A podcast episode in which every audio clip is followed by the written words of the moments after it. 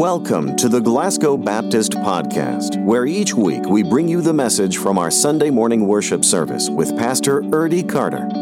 We want to help you apply biblical truth to your daily life. Start this series on rediscovering Christmas. Because if we would be honest with ourselves, we're not fine, are we? This has been a messed up year. This has been a year that has frustrated us, aggravated us on so many levels. We've been frustrated with a pandemic that tells us that we can't do the things we want to do. You can't hug the people you love. You can't go see them. You can't be around them. And then we have other things, political, you know, our country's divided. And then families are divided. I, I don't know how your, uh, how your Thanksgiving was, but for some, they didn't gather, and, and I know families who didn't agree that they didn't gather. Well, y'all just silly if you won't come. We're all okay. We haven't been kissing everybody in the neighborhood. We've just been going to their house every night and playing cards. You, you, you know, and what that does is, is created us. And, and I have said this multiple times during this pandemic. I don't know if you're guilty for this, but people will go, So, how you doing? Fine. I'm just fine. Oh, yeah, we aggravated, fine, you know. When the truth of the matter is, we're broken. We were broken before the pandemic. We'll be broken after the pandemic. But the pandemic has helped us realize we are broken. Are you broken? So this morning I want to start a series called Rediscover Christmas. And, and what I want to do is, as we look in the next few weeks, I want us to, to work through uh, hope, peace, joy, and love. And I want us to remind ourselves that our answer is not in some vaccination, some political figure, in our spouse, in our children, but the answer is in Jesus Christ. That if we want to rediscover Christmas, if we want the true hope that can be found, it's only through Christ, not in anything we do. And so, uh, son, thank you for that song. He said, now, if you use that video, you got to give me credit. So I just gave him credit. And uh, I, I, appreciate that. I also will say this while I'm doing that. Thank you for your prayers. Um, I am much better, still swollen, but hey, it's, it's a journey and I appreciate that. So if you have your Bibles, go with me to Luke chapter 2. Luke chapter 2. This morning we're going to look at a few verses and we're really going to look at one man, Simeon, and I want you to see how we discover hope or how hope should affect our lives in this time. Uh, we're talking about finding hope in uncertainties. Anybody got uncertainties in your world right now? Yeah, we all do. And so when we look at the passage, the background of the text is the people of Israel, the people, the Jewish people have been begging for the Messiah to show up. They've been longing and waiting. They have been under the Roman rule. The Gentiles have had them under their thumb. They have been controlling them. They have been making their life miserable. And they have been longing for this Messiah because when the Messiah comes, he's going to kick uh, Pharaoh off the, uh, throne. He's going to kick the emperor off the throne, and he's going on the throne, and we will finally find our rightful place. Little did they know that God had a bigger plan. And so, as we come to this passage this morning, we come to this moment where Jesus' family brings him to the temple. What we learn from Jesus' family is they are devout in their faith because they're obeying all the laws. They are, they've done the purification. Now they're coming in doing the, the, doing the purification offering. They're bringing him to the temple. They're dedicating him. And it's in this moment that what they have been told by the angels has been confirmed. Because up until this moment, nobody else knows. Nope. You talk about uncertainty. Here's a 12 year old, 13 year old girl who's pregnant because she's betrothed to a man. That means if you've never been around that, in fact, I, I got privileged to be a part of one of those services not long ago. It's, it's a service in which they commit themselves to another, and for a year they are technically husband and wife. They do not consummate that marriage. They live in separate rooms. They, they, they begin their life together. But if something happens in that year that one of them is unfaithful, or really, if she's unfaithful, he can divorce her. And yet we know that we, we, we can talk about that a 12, 13 year old girl pregnant going, whoa, whoa, wait, wait, I promise she hadn't been with anybody. Well, you want to explain that? No, because you won't believe me. But fortunately, God spoke to Joseph. So now the two of them are together. They understand it is by God, but how do you think everybody else feels? Well, Joseph, how's your parents? What'd your parents let y'all do under that roof? Aren't y'all supposed to be and so they've lived in this uncertainty, and now they come presenting their son to the Lord. And what they find is a reminder of what they've been told that Jesus will be the hope that people have been looking for. So if you have your Bibles and you're at Luke 2, chapter, uh, chapter 2, verse 21, would you stand as we honor the reading of God's holy word this morning?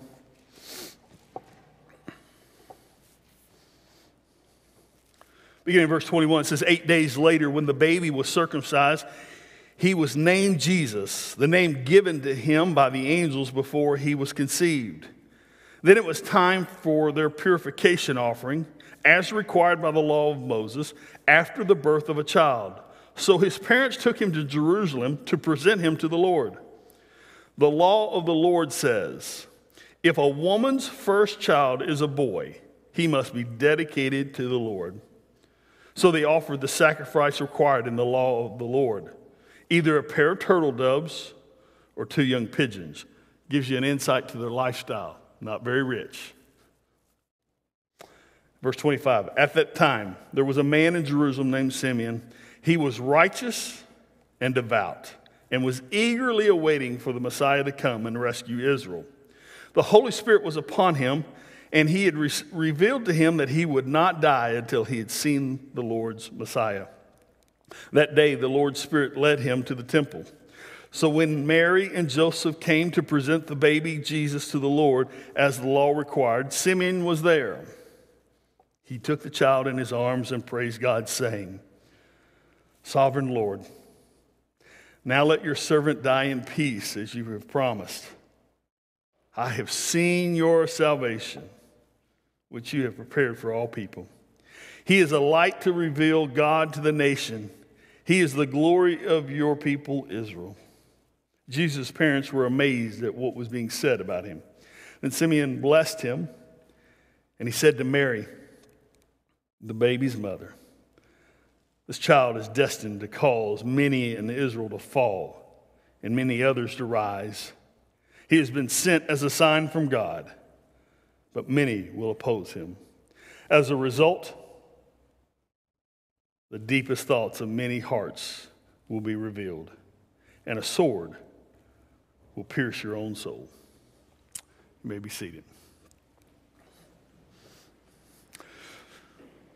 So imagine coming to the temple knowing all the background, knowing that God has said this to you, knowing that this child is is the Christ, the, the one they've been hoping for, but yet not, but yet knowing nobody else knows that. And so you've got to work through this. You, you've become pregnant in your betrothal period. There's still a wedding to come, and you still got all this happening, and, and nobody else knows. But they go to Jerusalem to present him. Nobody's going to really ask them to show their marriage certificate. Nobody's going to ask them anything. They're just going to do what they're supposed to do. This is their firstborn. Let's, let's do the right thing. Bring him as an offering unto the Lord. And as they walk in, here's this man. And listen, if this was in our church today, we'd gone, whoo, he's a little crazy. Pastor, would you get somebody on security team just to keep their eyes on him? Because he walks right up to him and he is overwhelmed because he's been praying for this moment. He's been praying for this moment, and it's the Messiah. He takes him in his arms, and I'm thinking, okay, what parent's going to do that? I'm a crazy person. But he takes him into his arms, and he begins to reveal what they had already knew. And they were amazed. So this morning I want to look at Simeon. Because when the world around him seems dark and distant, this man has hope. In an uncertainty of all that's going on, he holds to the hope. And it reminds me that you and I need to have that same hope, that we need to come to this place where we hold tight to the hope that's only found in Christ. So this morning, here's what I want you to catch Believers find hope. Let me move it up here right off there. Believers find hope when they keep their focus on Christ during uncertainty times. Find hope when they keep their focus on Christ during times of uncertainty. So let's unpack this.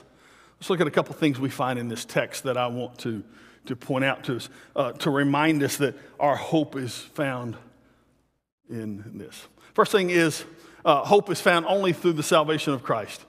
Only through the salvation of Christ. Now, we can hope in a lot of things, can't we? We can hope that, that I don't know, that UK makes it to the national championship, but after you watch yesterday's game, you, you, I mean, it's a miracle if they get there, right? We can hope in everything, but that hope does us no good. It's only, true hope is only found through salvation. Notice what Simeon says there in verse, verses uh, 30 and 31 and 32. I have seen your salvation, which you have prepared for all peoples. He is a light to reveal God to the nations, and he is the glory of the people of Israel. I have seen your salvation. In other words, Simeon knows that the only hope that people have is not in a new king, but in a God who comes. And the same thing is for you and I today. It doesn't matter who our president is, who our governor is, who our mayor is, who our county judge executive is. It doesn't matter in any one shape or form. Oh, it makes life easier. Uh, don't, don't misunderstand me. But our hope has to only be in Jesus Christ. And anything outside of that is a lost hope. And you go, well, wait a second, Pastor, I hope my marriage stays together. But if you don't put Jesus in your marriage, then what hope do you really have? Well, Pastor, I'm praying for my children, but if you don't put Jesus in, in front of your children, what hope do they have? Jesus is the answer, folks. If it's not for Jesus, I'm a terrible, broken person who stands before you. You don't want to be around me if it's not for Jesus. Because I am a sinful person. I know my sin. I know what I could do if it wasn't for Jesus. And before you get too far off the bat, you're in the same boat. Because if Jesus hasn't transformed your life, you know how broken and sinful you really are. Every morning I get up, I'm broken and in need of Jesus' grace. Hope is only found through salvation in Christ. Not in me being a better person, because guess what? I'm going to stumble and fall. Not me being better at paying attention, because I'm going to chase rabbits only through Jesus Christ and Him alone.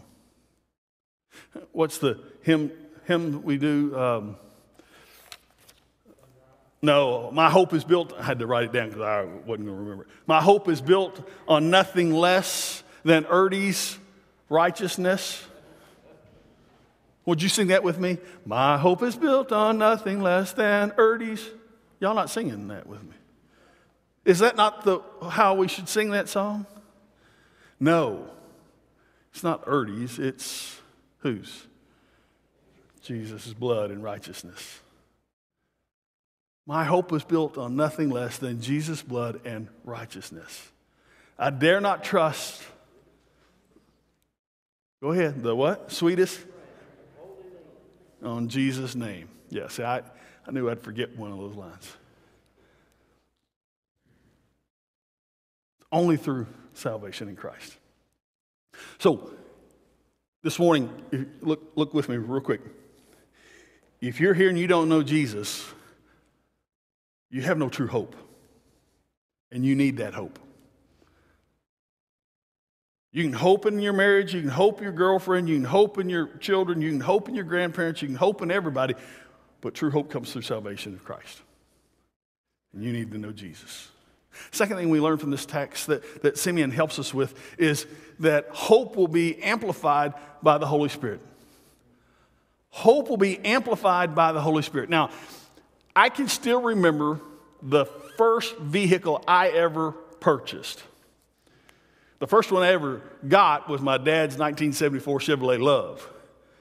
You couldn't do about 45 mile an hour or 50 and it overheat. Dad liked it that way. You know, it had that little Isuzu engine. I think we'd rebuilt that thing three times. And six months after I was driving, I put that around the telephone pole. So um, my first one I had that I purchased, and I kept the check for the longest time, was a 1984 Ford Ranger. Yeah, 1200 bucks. I wrote that check. Had one of those 2.0 motors in it. Marshall Bailey, that thing wouldn't do 50 miles an hour. But I'll never forget. I was proud of that little truck, had a little four speed in that thing. Wouldn't go very fast. Worst motor Ford made. Anyhow, one thing I knew that truck had a sound system. Because cars in those days didn't come out with a sound system like they do today. I mean, you can buy a car today and you, you, you can get it pretty thumping and loud. So, as a 16 year old, what was my number one priority?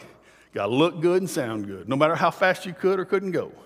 So in 1994, uh, well, it wasn't 94 when I got that truck, but the time I got that truck, I started wiring all the speak I found, all the speakers I could get my hands on in that little truck.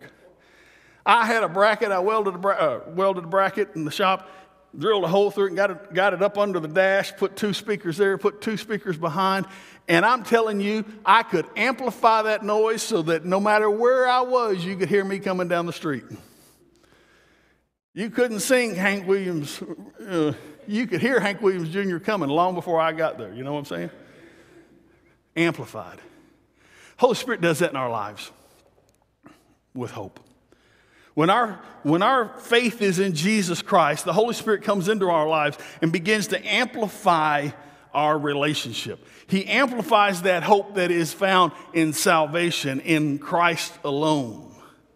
The Holy Spirit becomes alongside us and begins to lead us and guide us. In fact, let me give you two things that the Holy Spirit does. First one is the Holy Spirit teaches us the things of God. Teaches us the things of God. The Holy Spirit is, is the one who gives us insight and wisdom to as to what God wants to do. Because if it was left to us, we would do the things we would want to do.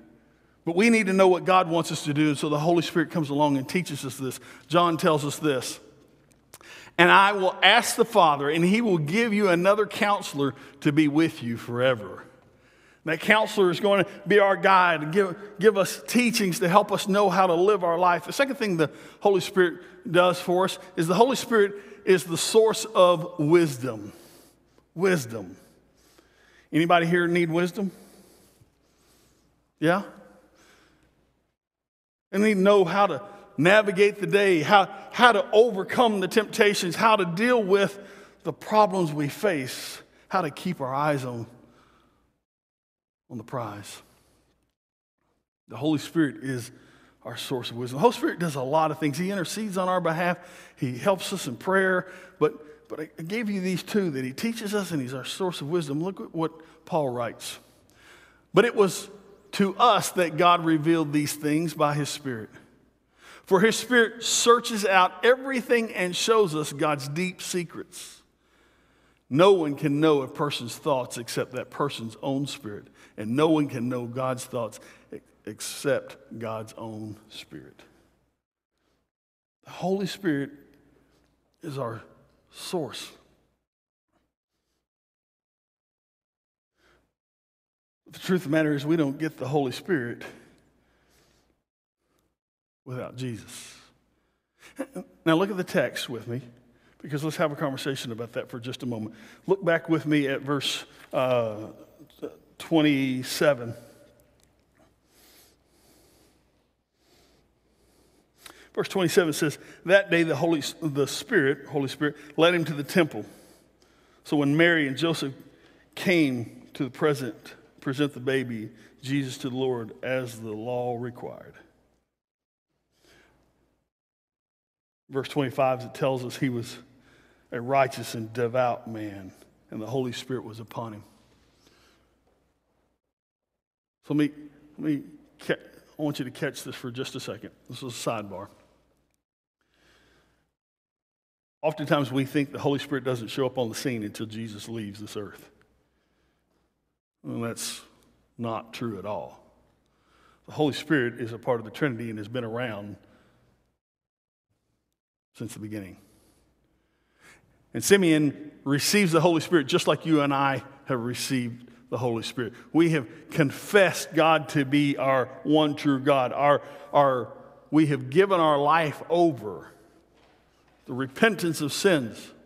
So at this moment in his life, the Holy Spirit is upon him and it is guiding him. Same is true for you and I today.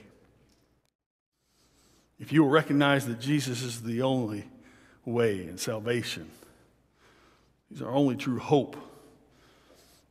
If you believe that Christ died for your sins, you believe he rose again, you can have eternal life. Simeon was a devout man, a man given to the Lord. And because of that, he was guided by the Holy Spirit. The Holy Spirit amplified his life. How's that work for you? We understand amplification. 1994 Ranger, man, it could, it, we could rock and roll all day long. Muffler could have been falling off that truck, I'd never hear it.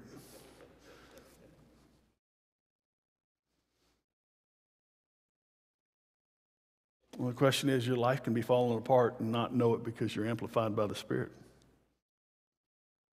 You're so connected to, to God, trusting Him even when the world looks at you and goes, Man, how are you making it? What do you mean?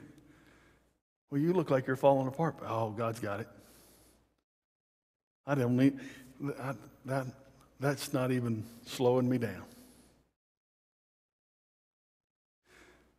Simeon was a man who, who lived and longed to see the Messiah. God had promised him that it would happen. He recognized he would bring salvation, and that salvation was going to look different than what Jews thought. And on that day, the Holy Spirit said, Hey, today's the day you need to go to the temple. Listening to the prompting of the Holy Spirit, he went to the temple, and when he went to the temple, he saw the Messiah. All the chaos going on in his world, all the chaos going on, he was prompted by the Spirit to go to the temple that day. This leads me to the third thing. Hope is to be continual. Hope is to be continual. I mean, you, you think about this period of time when God's been silent for 400 years and Rome has had their hand on them. People could argue all day long where is God? Why is He not showing up? And people can be glass half empty people.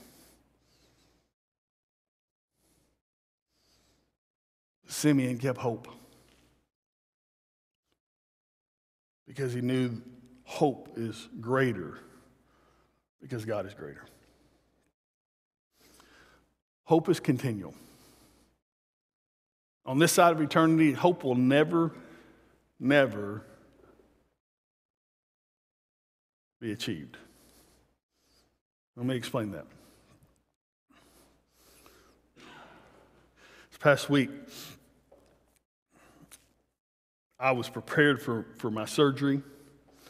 Um, I, I worked myself into knowing there's going to be some pain along the way. And, I, I, just need you to know up front I'm not a very good patient or with patience. Okay?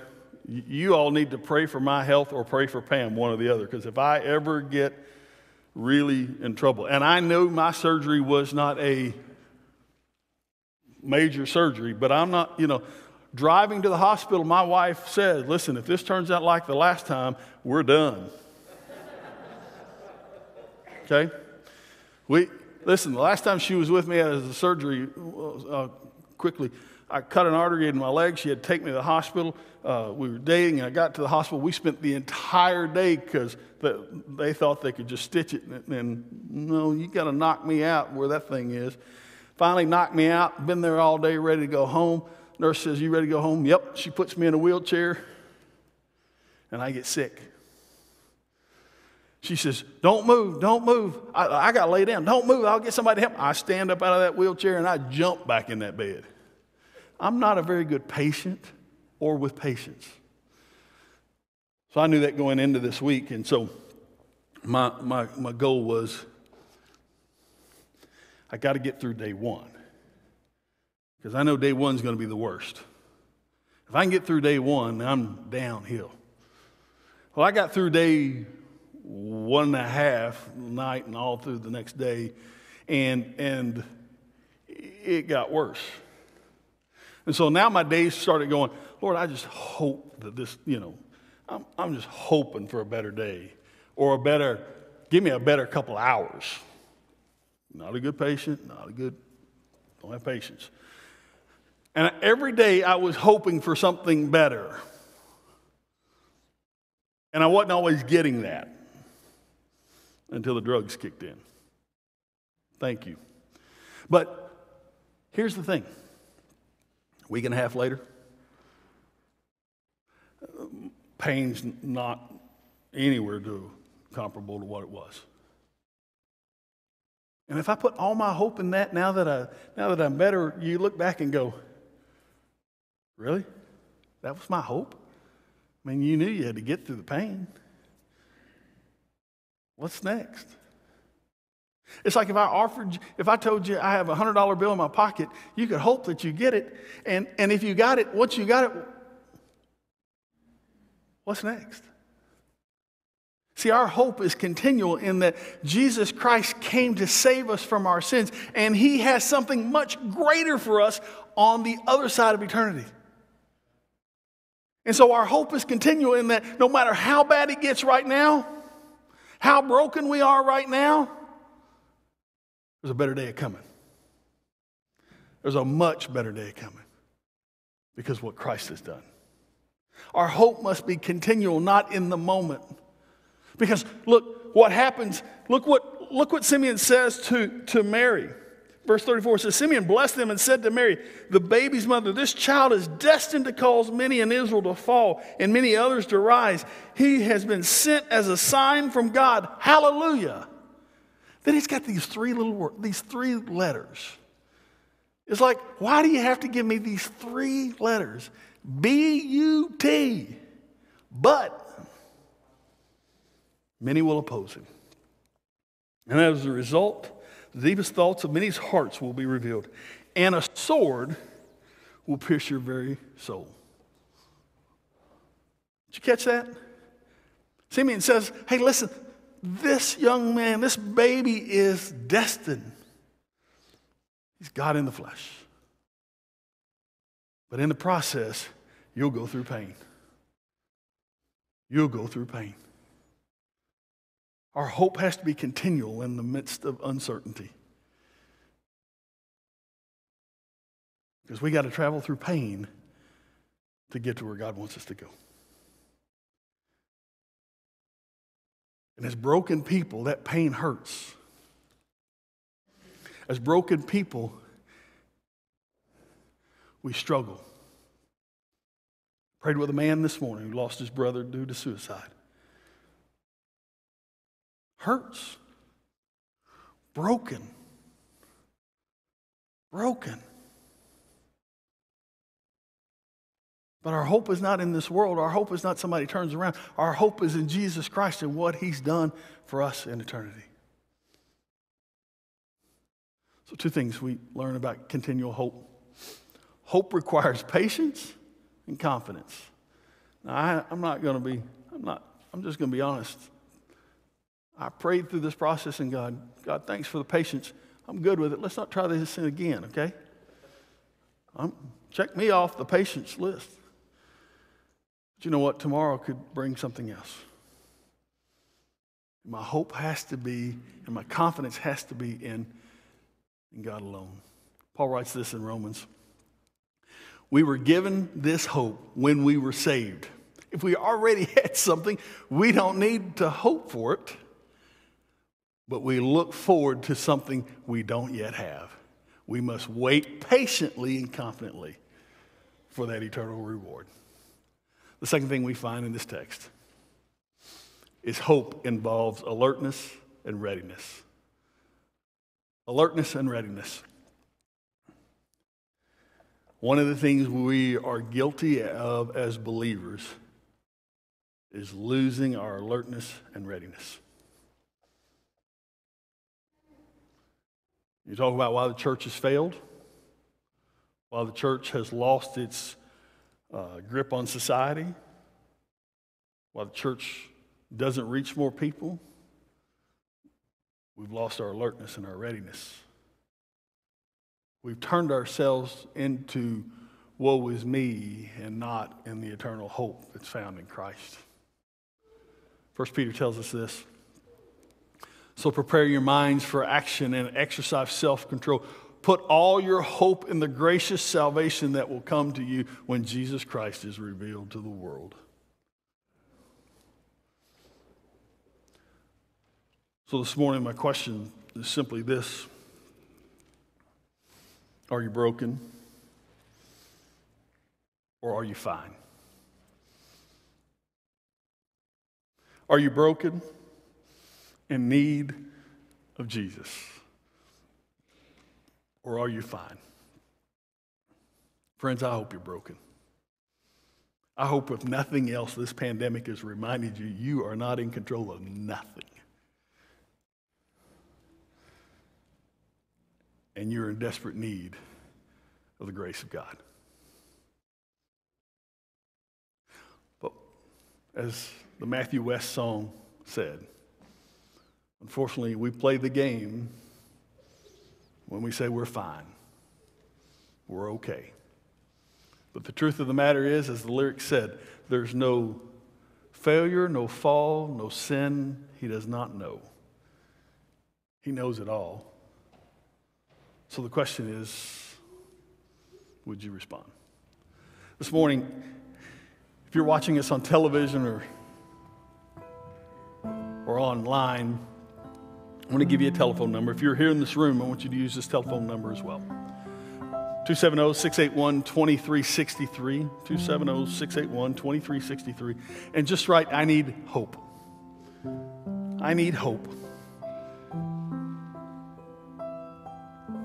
And that, that may mean for you something completely different than somebody else. You, you just may need today somebody to pray for you. And we'll have people who'll pray for you. They'll call you and and just pray. That may mean today for you that you, you don't really have the hope that's found in Jesus Christ, the salvation that comes through, through Jesus. And if that's the case, we, we want to share that with you. But would you, would you respond? Would you acknowledge your brokenness? Would you acknowledge that today you need Jesus? Because you've gone through heartaches and trials. You've lost a loved one. You're wrestling with the holidays. And, and your answer is not that if they were still here, your answer is Jesus Christ. And would you just admit that?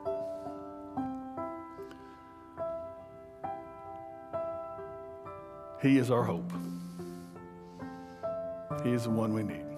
Would you pray with us?